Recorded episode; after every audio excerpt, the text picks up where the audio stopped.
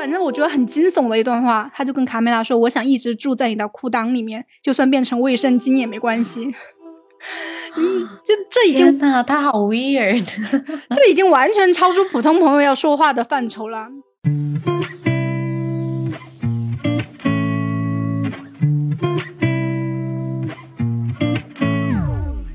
Hello，大家好，欢迎来到我们新一期的一起 B B Call，我是 Blake，我是 Bonnie。呃，最近除了冬奥会在北京紧锣密鼓的举办以外，就还有一件事情，其实也受到了一些关注，就是今年是英女王伊丽莎白二世登基七十周年，就白钻禧年，就从今年的二月六号开始，就会有为期四个月的各种各样的活动。在英国开始了，就最后在六月份的时候，在白金汉宫会有一个阅兵仪式，就以乐透的形式向公众开放。嗯，我们上一期好像也有讲到这个，是不是？对，就我有去抽，嗯，就不知道抽不抽。你抽到了吗？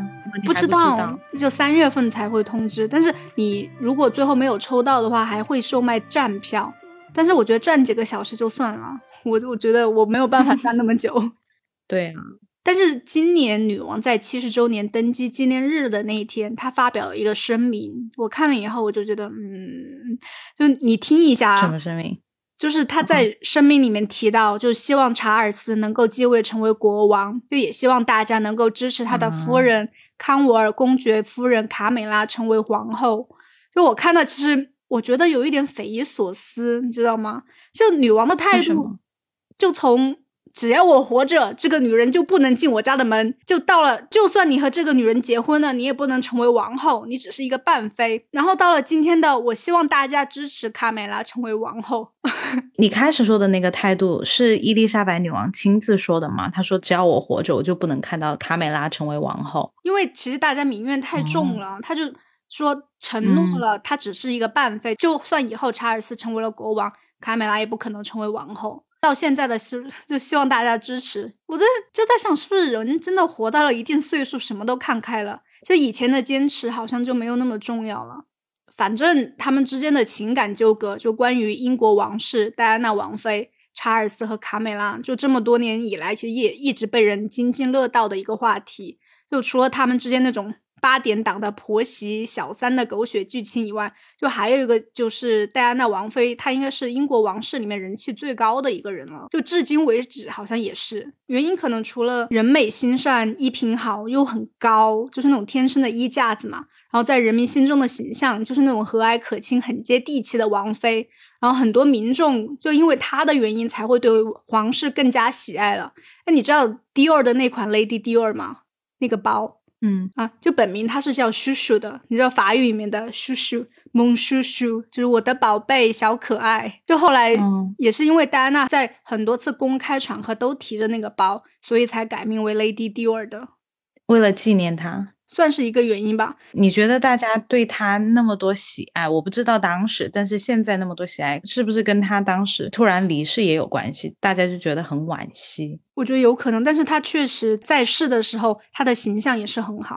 就是除了这些外在条件以外，民众那么喜欢他，我觉得他也是他一生都是致力于做慈善事业。就他好像是一百多个慈善机构的赞助人。就他利用自己的影响力，又提高了人们对艾滋病还有战后地雷那些等等那些无数人道主义的问题的一些认识。就那个，就最有名的不是吗？就是在八十年代艾滋病刚刚出现的时候，对于这种疾病就是处于一种未知的状态，就觉得好像你摸一下就会被感染，而且很多得病的人都是同性恋，所以对同性恋群体也是引起了一个很大的歧视。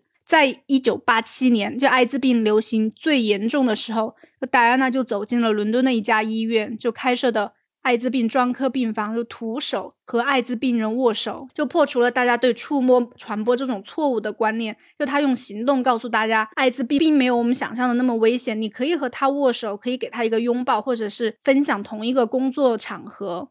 最开始那些专科病房里面的病人是不愿意见他的，就因为很怕那些媒体乱写。又对艾滋病人就有很大的敌意，又对自己或者是家人造成影响。当时就有一个离死亡不远的病人，就他愿意见戴安娜，戴安娜徒手他握了手，这张照片也是广为流传的。就确实因为他的影响力，就改变了很多人对艾滋病人的看法。而且我觉得他其实是在离婚之后才开始单独的以自己的身份来做这些慈善活动。是因为他也是很聪明的，他知道他是受人拥戴的，他也知道大家是喜爱他的，所以说他把这个利用起来。嗯，我觉得还有一个他做的很大的杰出贡献，就是他去世前的几个月，他去了非洲安哥拉的一个战后留下的一个雷区，因为那个地区是全世界截肢率最高的地方。就因为你一不小心就踩到了地雷，他听到当地居民的讲述以后，我们是如何时时刻刻都生活在恐惧当中，你每走一步都可能成为最后一步。戴安娜想帮他们，就分享他们的故事，就让世界上其他的地方的人能够听到。就最后在一九九七年。就为了提高人们对安哥拉地雷的这个警惕性，戴安娜就穿着防护服就穿过了雷区，就其实很吓人的，因为她真的有可能就踩到雷了。那也是真真实实的雷区，她用自己的实际行动就呼吁大家要关注这个问题，就也是因为她就激励了很多国家签署了。完全清除地雷的这个目标，而安哥拉人民都非常的感谢戴安娜在清除地雷的过程中的一个推动的作用。就就像你刚刚说的，就她是利用自己的影响力和公众形象，帮助很多人走出了困境，让大家更多的关注到了就我们平时没有很在意的人道主义的一些问题。就所以她在人民的心中地位很高，就认为她是人民的王妃。虽然她很受人民的爱戴，就但但是她的丈夫查尔斯其实并不爱她。下面就要讲他们的狗血故事了，因为我觉得 你这个转的会不会太突然？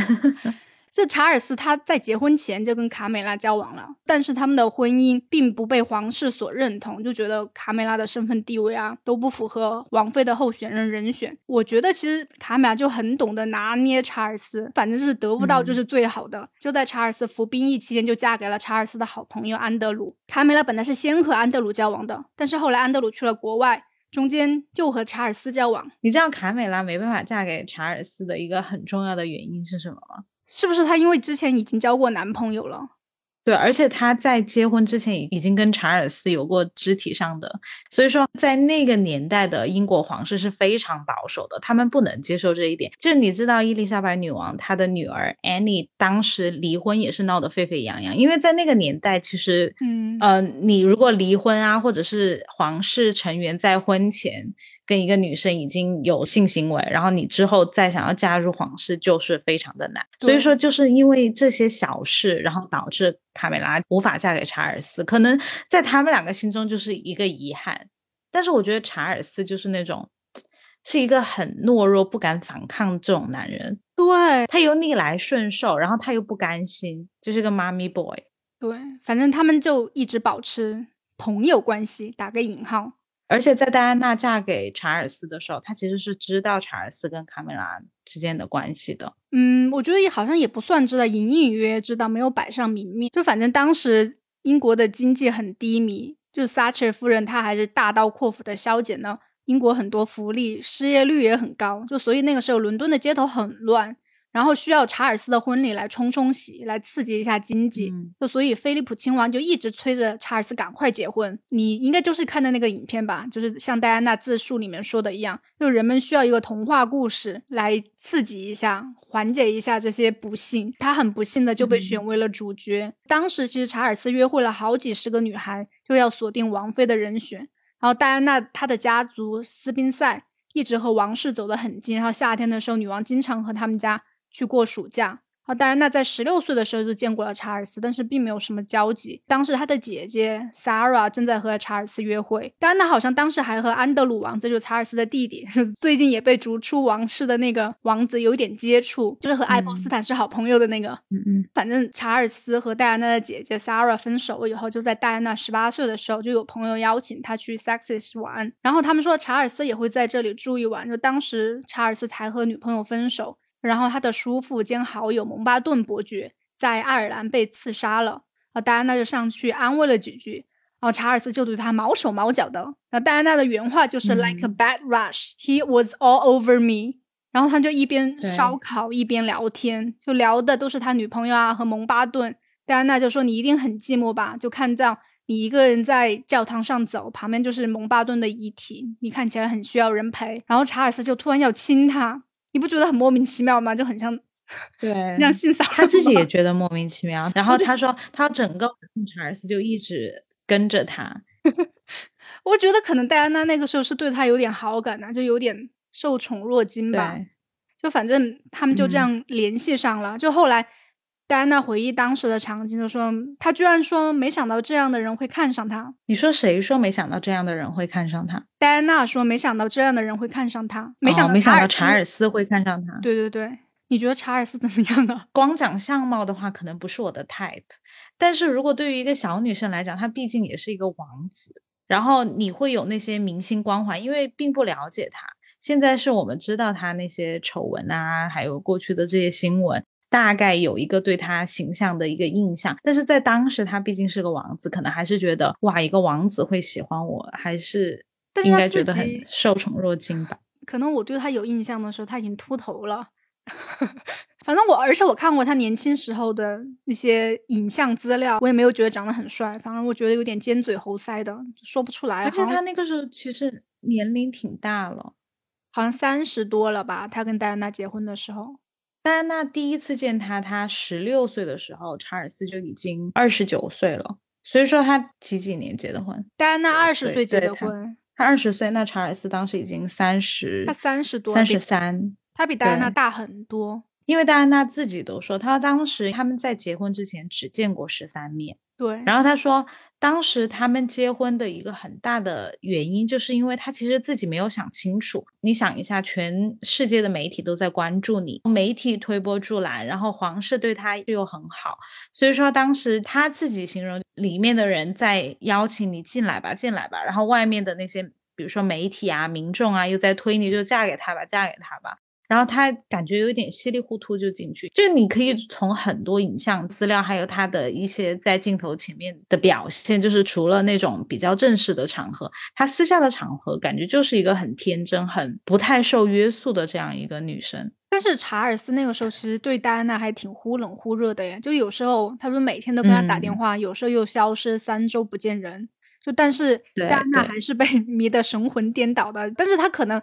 嗯，他不是真的喜欢他这个人，就是你当时真的有个人对他好，想要跟他结婚，他就会喜欢谁。但我我觉得这个跟他成长背景有很大的关系，就因为他不是他们家的三女儿嘛，然后他爸爸斯宾塞公爵很想要个儿子来继承他的爵位，就所以到第三个孩子的时候还是一个女儿，他爸爸就其实很不待见他，就觉得他妈有毛病，生不出来儿子，但最后还是生了儿子，生了他的弟弟。就反正戴安娜其实遇到查尔斯的时候，就被查尔斯那些糖衣炮弹迷惑了。那你想想，一个比你年长很多，就说喜欢你，希望你能陪着他，所以他其实对婚姻很有憧憬，被需要了。对他小时候，在他六岁的时候，他妈妈不是就离开了嘛，就跟一个男的走了。在那之后，他说他从小长大的环境里面，你知道外国人都很喜欢亲亲抱抱。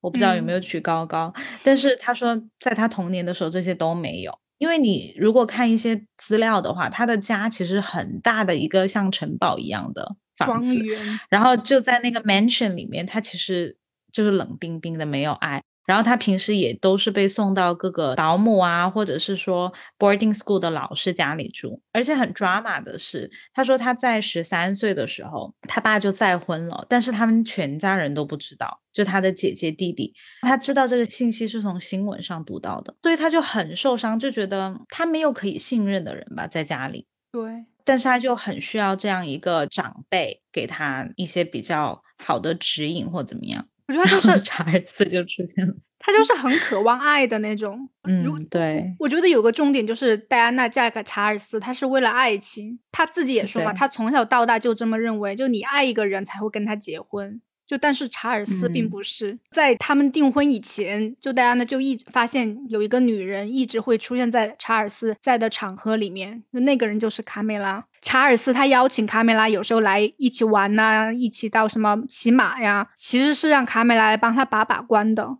你不觉得很过分吗？其实这样，你说把把关，看一下戴安娜怎么样吗？对你来帮我看一下戴安娜怎么样。你不觉得很？我觉得你不觉得吗？这查尔斯给人的感觉也是那种他需要一个人来给他指引，感觉他们两个都是很需要依靠别人的人。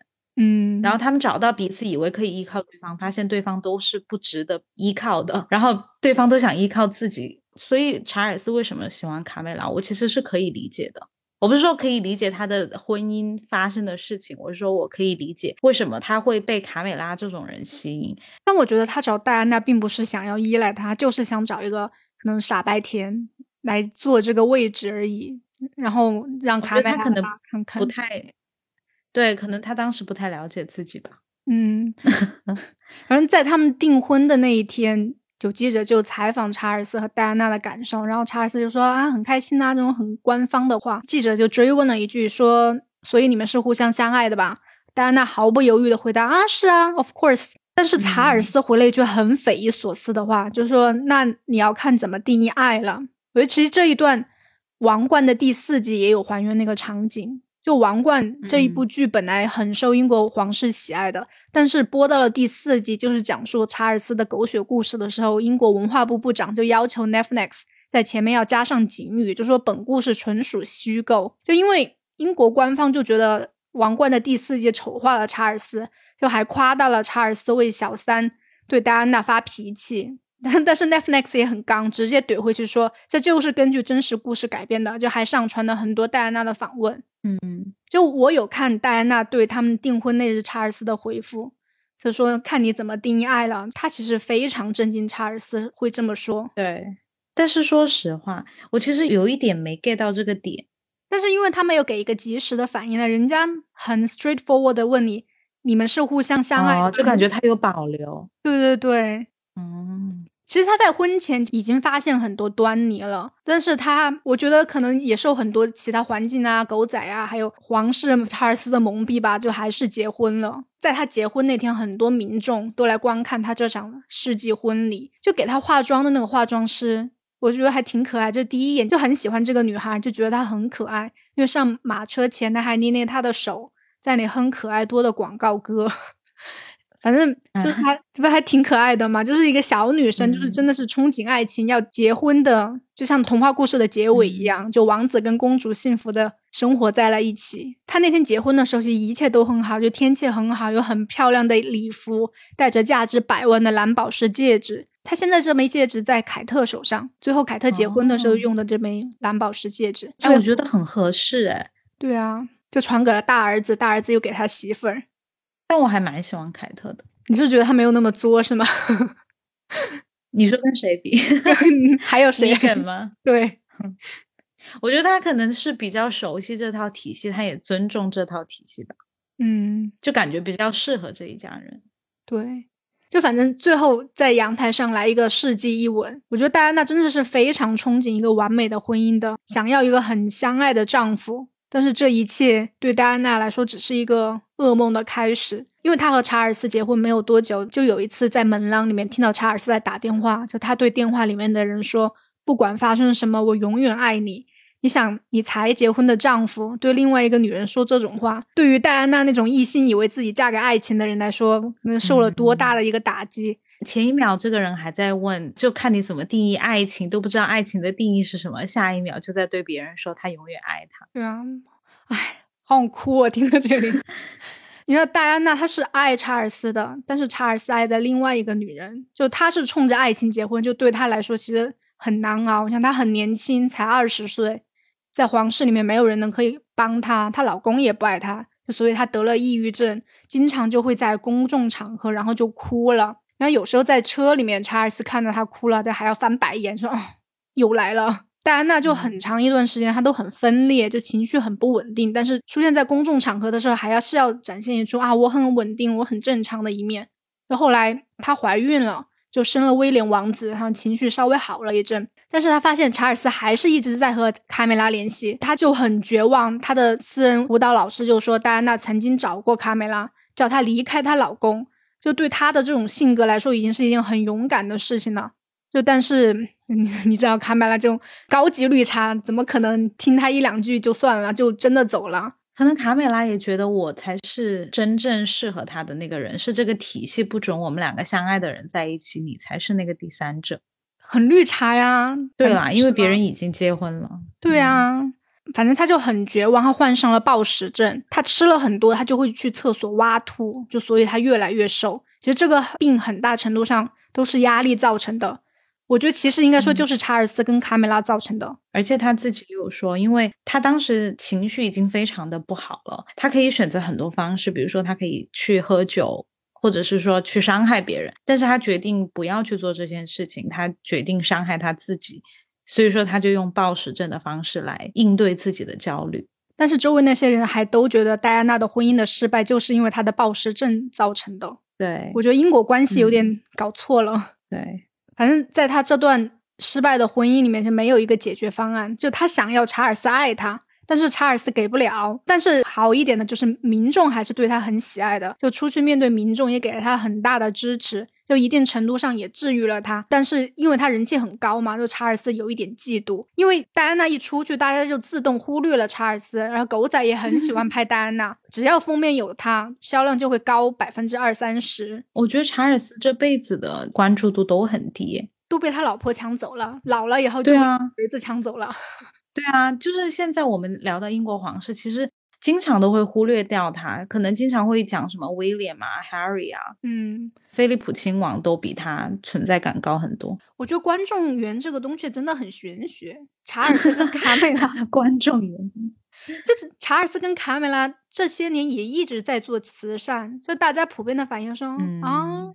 哦，嗯，啊，不错，对对，因为大家太喜欢戴安娜了，查尔斯就很嫉妒，然后他的渣男语录就来了。他看到这么多的群众这么热情，他就得出了一个结论，就说如果我有两个老婆就好了，就可以照顾街道两边的人，就我可以指挥他们左边站一个，右边站一个，那下面的人还当他开玩笑，就那里哈哈哈哈。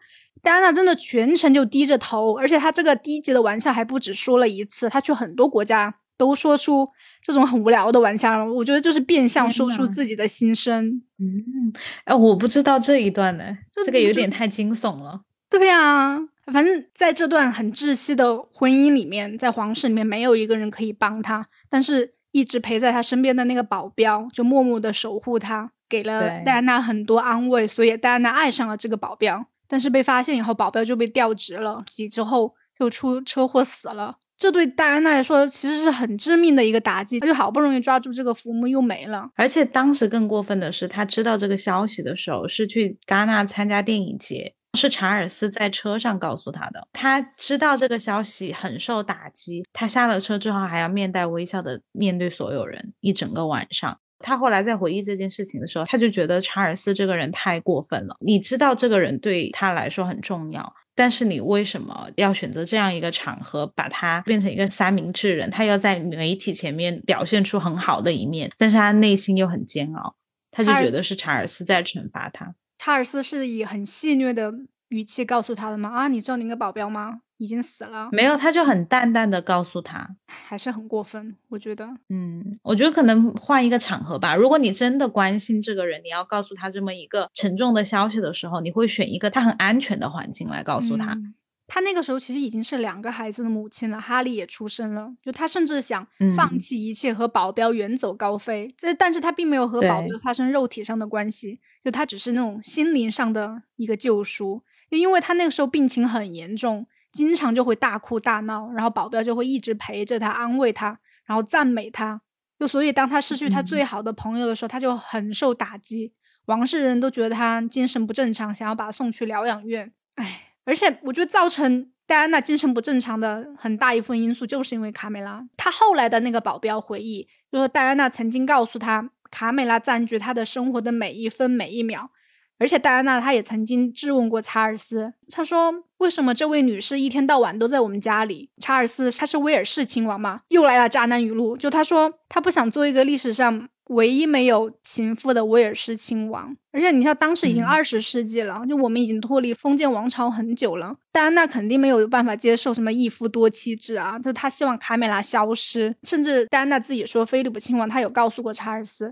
他说：“如果你对你的婚姻不满意的话，五年以后你可以重新回到那个女人的怀抱。”然后他就去结婚的前一晚，嗯，戴安娜就跑去问女王，她该怎么办？女王就说：“查尔斯已经没救了，我也不知道你该做什么。”你知道整个故事最让我有感触的就是戴安娜去找女王的这一段，因为我自己可能也是对女王有一个光环，就是我其实看了她的故事，我还挺尊敬她的，因为她给人的感觉就是她会把自己的事情放在最后，她最不 care 的就是自己，她 care 的是这个。这个 position 这个职位，因为他觉得这个职位是他的使命，因为他的爸爸就是这样一个人。他爸爸其实本来不是要继承王位的，但是因为他的哥哥很不负责任，所以说他爸被迫要去继承王位，然后要承担很多的责任。因为可能我们看到他就是挥挥手啊怎么样，但是他们其实有很多公职，这些公职就代表着他不能随意在人前展露他的喜怒哀乐，然后他也不能跟他的家人一直待在一起，因为他要到处走。这是为什么戴安娜在皇宫里面觉得很。孤单的原因，所以我觉得女王她其实是一个责任感很强的人。对于她来说，她的生活其实很简单。她从小得到很多父母的爱，然后又很顺利的遇见了菲利普亲王。她致力于做她该做的事情，她其实也算做得很好。然后不是有很多人，像 Megan 后来她的采访里面也说，她觉得皇室她其实就像一个大型运作的企业，女王就是这个董事长。董事长他可能就是习惯了处理公务，然后突然有一个女生，她不了解这里面的情况，或者是说她不适应这里面的这种运作方式，她需要的是家人，但是你们给我的全部都是规矩和 system，然后她可能就没有办法承受，她就跑去女王那里。我不知道女王真实的性格是怎么样，但是如果我想象她可能就是一个女强人那种性格，她不太理解那种很细腻的东西，然后突然一个女生过来跟她讲这些哭哭啼啼的事情，她没办法理解的话，这个场景我会觉得很可悲，但是我的内心又很想替女王辩解一点。唉，但是女王你觉得能做什么呢？对女王确实她也不能做什么。我可能我也会这样说吧，我觉得查尔斯真的没救了，我也不知道应该能拿他怎么办，我又不能把他驱除皇室，他可能就觉得很很无力吧，自己也觉得。也很为难，对，嗯，这个对比就很鲜明，就是你看戴安娜和女王，女王她把这里当做一个工具，她觉得这是对她的国家好的，对英国好的，然后对人民好的，所以说她就是做了整个英联邦的女王，履行自己的职务。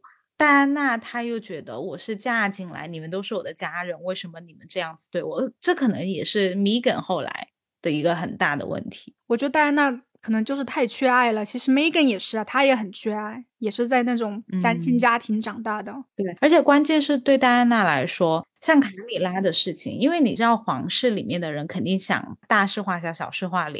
有一些行为会让戴安娜觉得很可疑，比如说查尔斯见了卡米拉，然后有些人可能知道，但是他们又不能告诉戴安娜，表现出一种疑神疑鬼、支支吾吾的样子，然后戴安娜就觉得所有人都在联合起来欺骗她。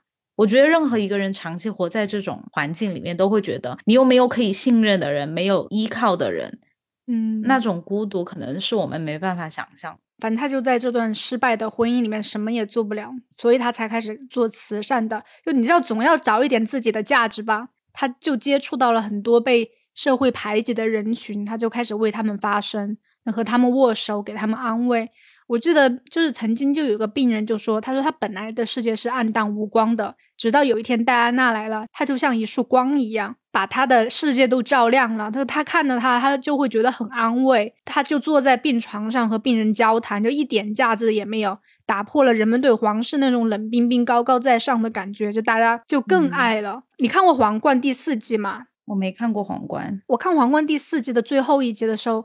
就戴安娜和查尔斯的矛盾彻底被激化了，王室就觉得戴安娜一天到晚私自的接活动，就想着自己作秀，想要阻止她去纽约的一个慈善活动。就最后戴安娜还是去了，那当然就是获得了大家一个满堂彩。她还和医院的艾滋病儿童有了近距离接触。我觉得这一段应该是影视化加工的，因为戴安娜和艾滋病握手是在发生在一九八七年伦敦的一家医院嘛。然后在皇冠里面，卡米拉就和查尔斯说：“你不能离婚。”不能公开他们的关系，因为这样大家就会更讨厌他，他会被舆论的唾沫骂死。就所以查尔斯就回去和和戴安娜发生了很大的争吵，就觉得戴安娜的行为就无形中伤害了卡美拉。这个时候戴安娜就坐不住了，她就吼回去，他说我我为什么要在乎他的感受？然后查尔斯也不甘示弱的吼回来说，Because I care。就虽然就虽然这一段可能是虚构的，冷静一点。虽然这一段可能是虚构的，但是我觉得现实可能比影视剧更狗血，因为戴安娜才是威尔士王妃，但是查尔斯的态度搞得好像他像个局外人一样。我觉得这种东西可能很难查证，但是我非常相信通过那些官方记录的资料，嗯，就是真实的影像资料的话，我觉得他们两个是非常不同的两个人，因为他们其实从一结婚开始，他们两个互相就很 weird。戴安娜她也在采访里面说，他们两个在最开始结婚的时候做什么，感觉都是格格不入，他们两个在一起，再加上有另外一个第三者，就更没办法去磨合。嗯，我觉得首先他们两个本身也可能不太合适，他们就只见了十几次面，然后就结婚了，而且还是在大家的推波助澜下。我觉得，所以戴安娜才这么热衷于做慈善，就帮助很多需要被关爱的人。就我觉得他们的关系更像一种互相救赎。因为戴安娜就是很想被人需要，她做慈善能够为这些人发声，就让更多的人关注这些弱势群体。就她能被大家认可，就她的行动是有价值的，会让她有成就感。就不像她在婚姻里面，就她想爱查尔斯，但是查尔斯并不需要她。就她想要一个完美美满的家庭，但查尔斯给不了。就所以他在民众这里才找到了自己的价值，他很喜欢和这些人相处。哎，但是你知道，他慢慢对这些事情有 passion、有热情、有决心要去做这件事情，其实是通过一个人，就是我们现在得到很多。更贴近戴安娜真实想法的一些资料，是因为她其实，在演讲方面不是很厉害，她讲话挺笨拙的，就演讲能力不是很行。然后当时有一个英国的电影明星，也不算退休之后吧，反正他就有了自己一个就是教人培训别人怎么在呃公众场合讲话的这样一个公司，呃，好像是听到了戴安娜演讲。然后他就觉得这个人需要被帮助，然后刚好他在教戴安娜的健身教练，所以说他就通过这个方式接触到了戴安娜。所以为什么我们说他是一个很天真的人？因为他就见了这个男的第二次，他就同意这个男的用视频来记录他们两个的对话，而且他在他们两个对话里面是非常真实的在聊天。就比如说明星私下跟朋友聊天，跟他们在镜头前讲话的方式应该。很多情况下是不一样的，而且特别是在那个年代的明星，我不是说现在的明星，可能现在的明星比较自由一点。后来，后来这段视频就被这个男的公布出来了嘛，所以大家就见到了这一面。你可以说这个男的很过分，但是他同时也让我们认识到了真实的戴安娜。在这个影片里面被提到的一件事情，就是戴安娜其实她不知道她真正的 passion 是什么，她觉得这么多年的生活，她都一直在被要求要做出一个样子。所以慢慢你做久了，这种别人要求你做的样子，你就会忘记你自己内心真正渴望的是什么，你真正想要成为一个什么样的人。这个啊，算是老师吗？他就 claim 说是他帮戴安娜慢慢找回了自己的 passion。我觉得可能也是有关系的，但是不知道这是不是一个最大的原因。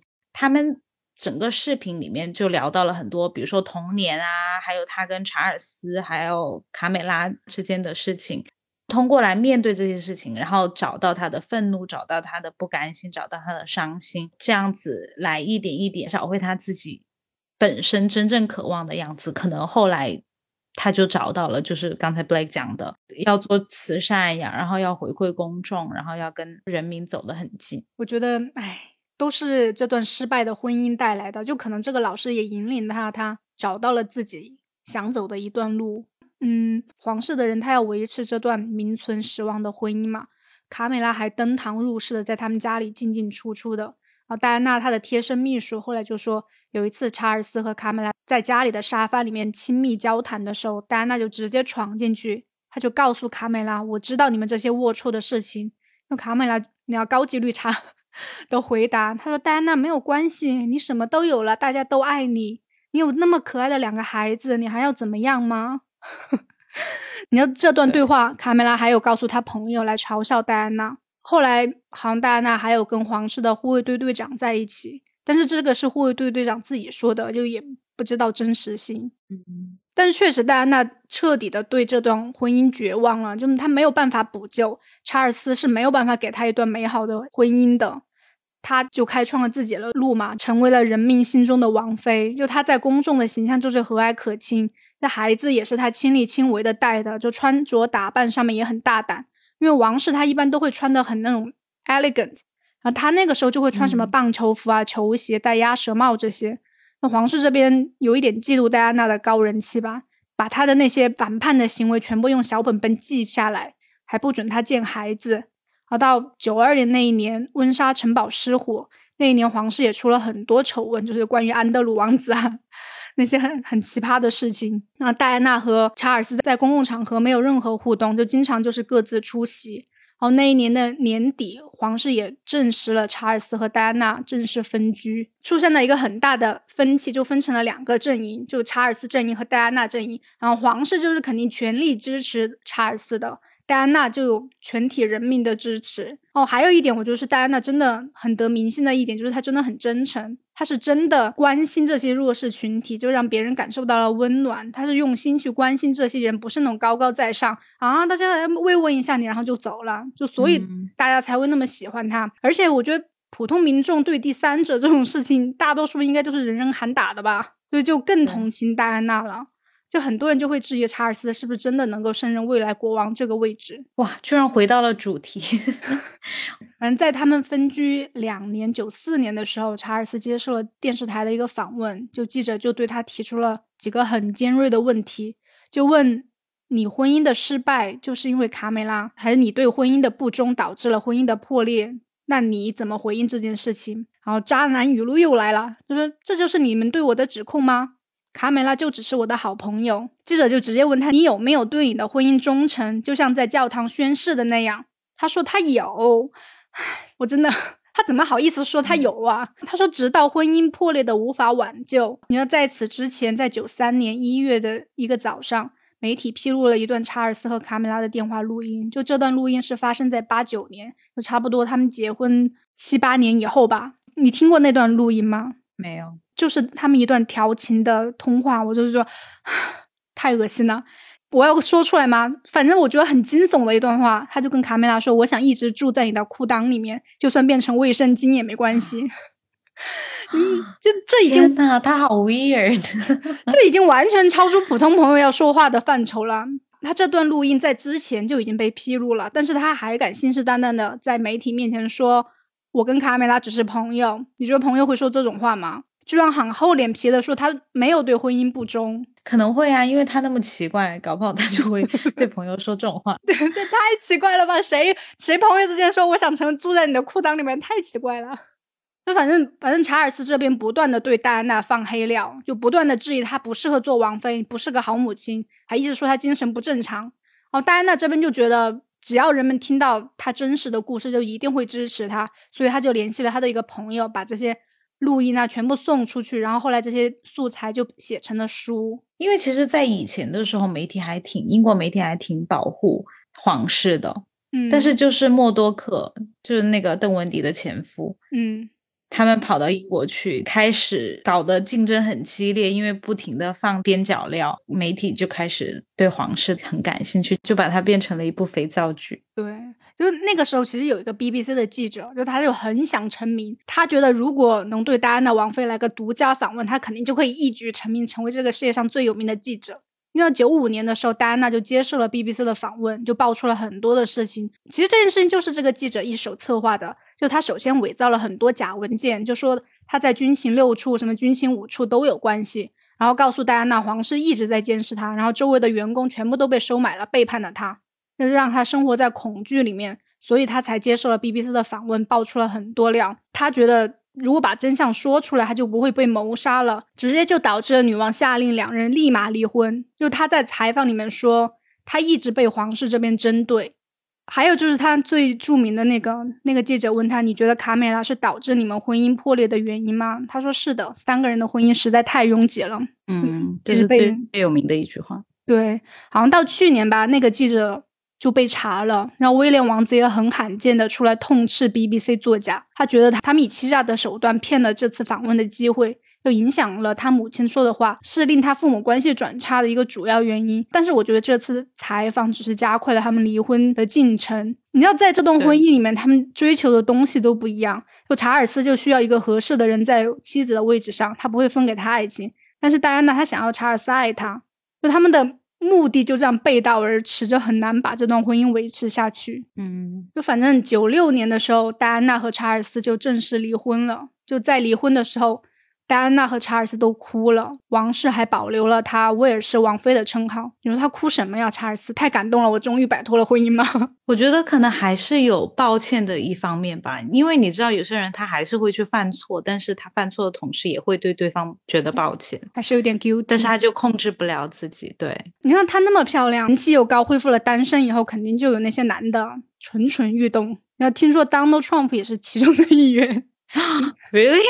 你这小道消息哪里来的？对，是算小道消息，说他有送戴安娜很多花，但是全部被戴安娜扔了，就觉得他是个怪胎。不过确实是没有经证实的小道消息，但是你稍微搜一下 Prince Diana 跟 Donald Trump，就还是大家都说的好像像真的一样。的我也不知道。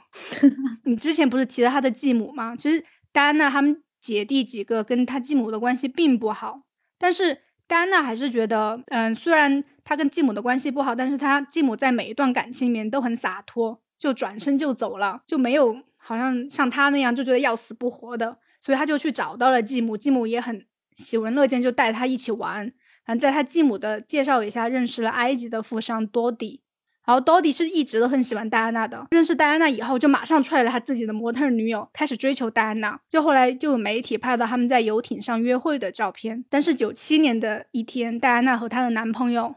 Dodi 在被狗仔追逐的过程中，在巴黎出车祸丧生了。那个时候戴安娜还没有死，就狗仔第一时间也并没有去救她，就对她先拍照，然后第二天还把那张照片登了出来，报纸的头条。然后查尔斯亲自来巴黎，用皇室的飞机把她接回了英国。你说他对戴安娜其实有爱吗？我觉得可能多少有一点喜欢吧。你看这么年轻、漂亮、鲜活，生活在一起还是那两个可爱的孩子，可能。性格是真的有点不合。嗯，我觉得我相信人是复杂的，就是他可以同时对一个人有好的和不好的情绪。感觉他们两个是活在两个世界、两个体系的人，然后硬要凑在一起，但是要的东西又不一样，就跟你刚才讲的一样。所以说这里面可能也有很大一部分是很无奈的成分。嗯，当然不是说给查尔斯开脱，但是我觉得这个东西可能如果他们自己不亲自讲述，我们是很难去猜到的。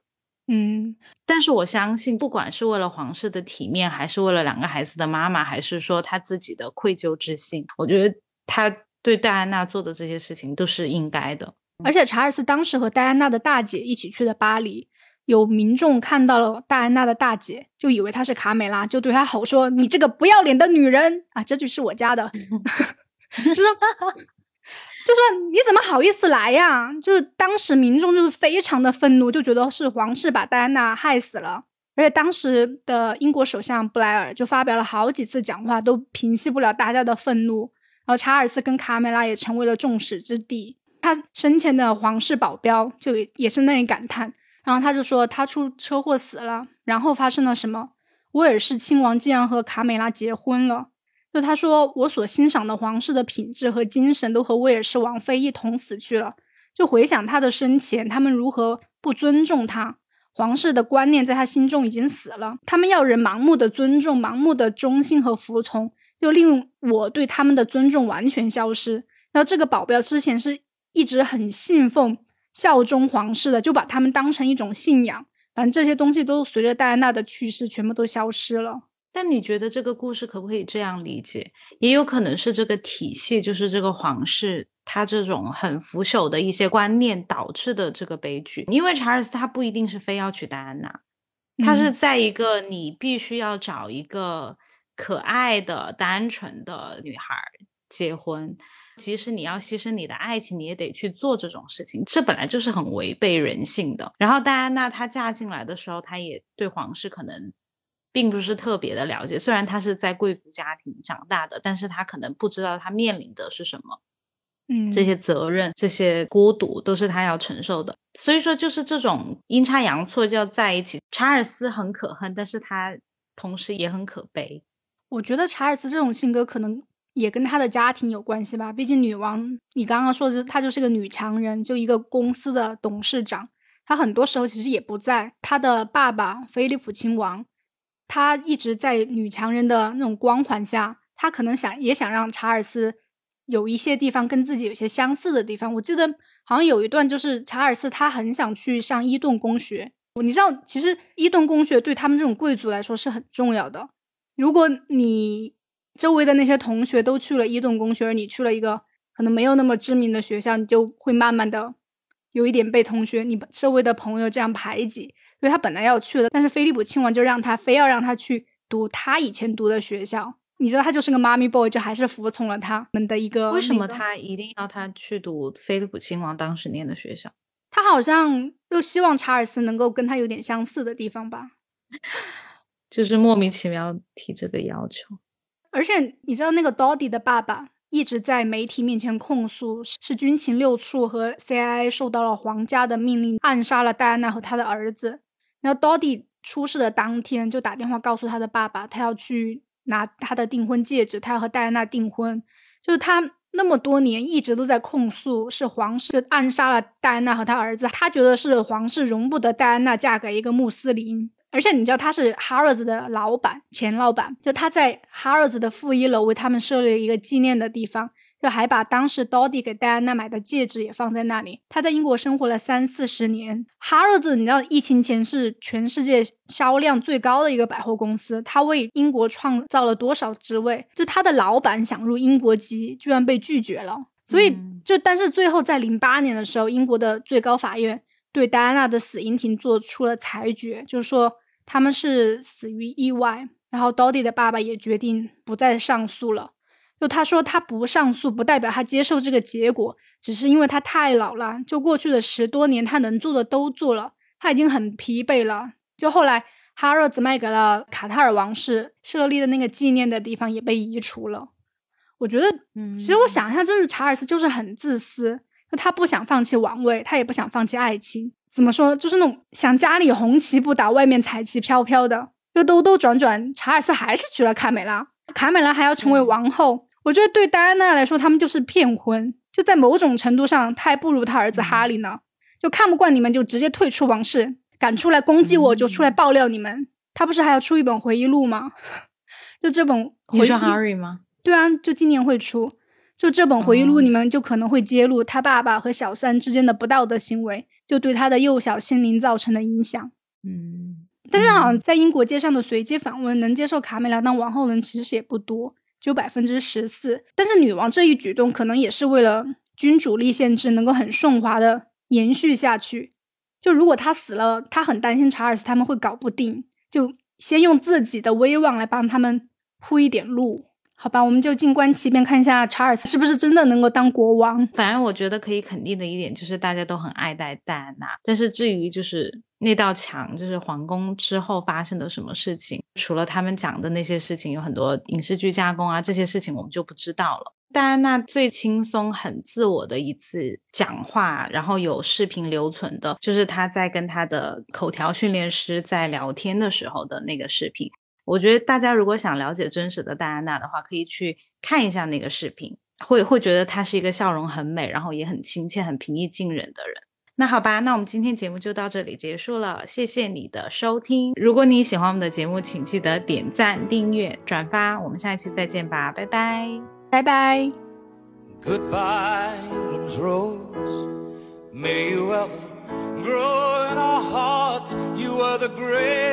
placed yourselves where lives were torn apart.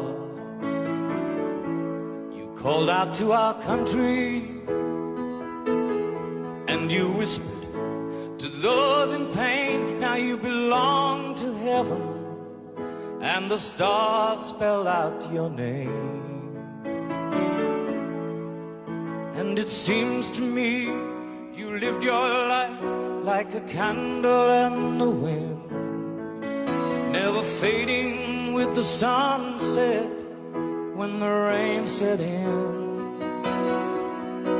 Your footsteps will always fall here along England's greenest hills. Your candles burned out long before your legend ever will.